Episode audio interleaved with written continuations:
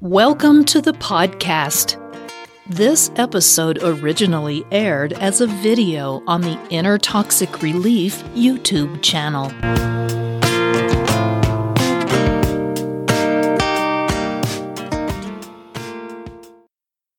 Inner Toxic Relief presents What Happens When Confronting a Narcissist with the Truth.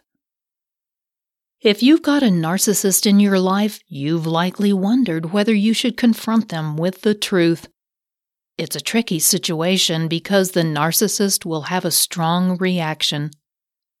Keep watching to discover how they will react and how to best confront them if you decide you must take this step.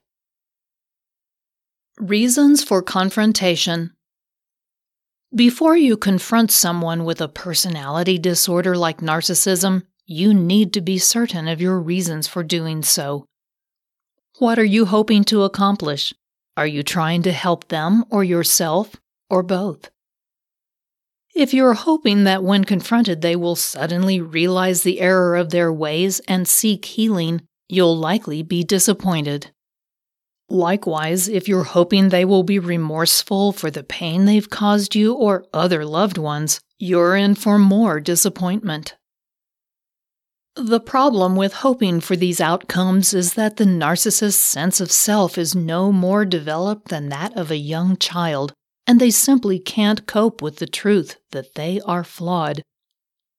Other types of abusers, like alcoholics, might see the light and decide to change, but the narcissist doesn't have the ability to be introspective.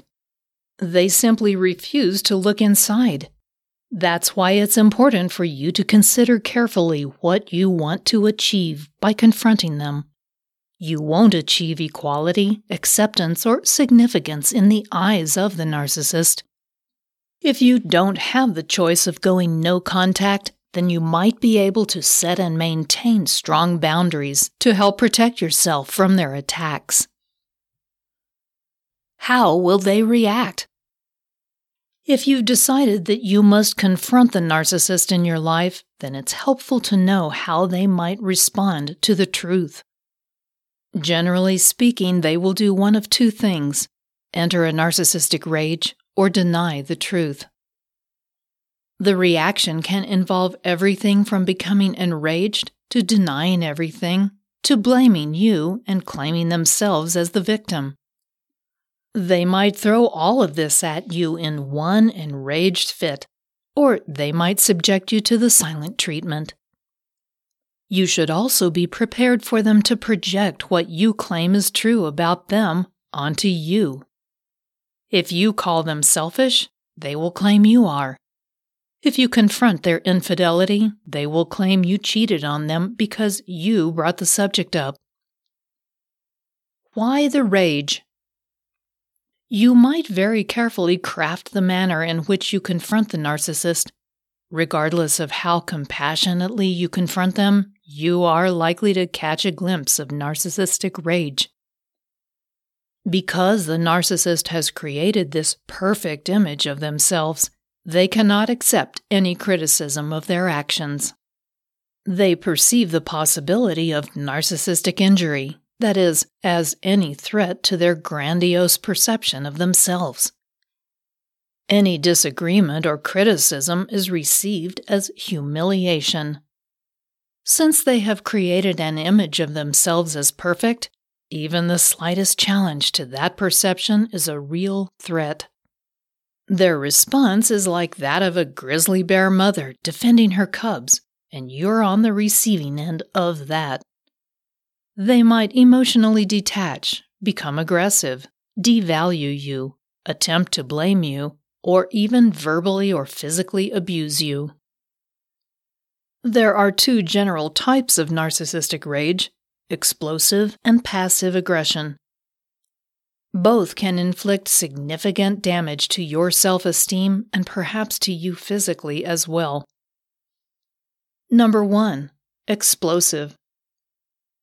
This is the volcanic eruption you'll likely expect if you've been dealing with your narcissist for a long time. The individual attacks everyone around them and may also damage objects or physically attack people. This is the enraged mother bear. Number two, passive aggression.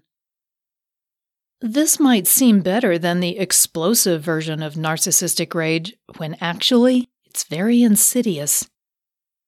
In the end, it can do even more damage to your own self worth. With this form of reaction, the narcissist might initially sulk or give you the silent treatment as part of your punishment. Even if they're being silent, that doesn't mean they're not plotting their revenge. They will cook up all kinds of ways to harass, bother, or sabotage you. They might also work out a way to damage your work or possessions. They see you as having sinned against them, and they will get you back no matter how long it takes. How should you confront them? If you can leave them behind, you might have no other choice but to confront them. So, how should you do that to get any results? There are basically two general ways threaten abandonment and mirror their behavior back at them. Abandonment. The narcissist is actually very frightened of being abandoned. All their self worth is achieved through external validation, and if you leave them, it's as if they're crumbling into nothing. That's why this fear overshadows almost everything in their life. You don't have to directly threaten to abandon the narcissist. It can, however, be an implied threat. You will likely have to deliver it in a loud voice. When confronting the narcissist, you'll need to use the very weapons they use against you, right back at them. That means that if they get enraged, you get enraged. That rage you are projecting will inflame their fear of abandonment, and that generally calms them down. That's when you'll see them trying to make amends so that you won't leave. Mirroring. Mirroring the narcissist's action are an effective confrontation technique. If they threaten you or yell at you, you threaten them and yell at them. If they act suspicious, you act suspicious. It's a little like confronting a bully. When you use their tactics against them, they will always retreat. Narcissists are superficial individuals who derive validation through external sources. They can't look inside themselves, and they certainly can't take responsibility for negative actions or consequences. If you can't leave them, you'll likely have to confront them to establish your boundaries and maintain your peace of mind. You must have a strong sense of self worth, and you must be robust in your approach. You'll need to stand up to that bully and push back against his or her abusive tactics so that you can retain control over your own happiness. If you enjoyed this podcast episode, please give it a positive rating and review at the same location that you downloaded it. If you have any questions or comments, meet Patricia at the Inner Toxic Relief YouTube channel or on her blog at innertoxicrelief.com. Don't forget to check out all the links and resources in the show notes. We do appreciate your time. Thank you, and we'll see you next time.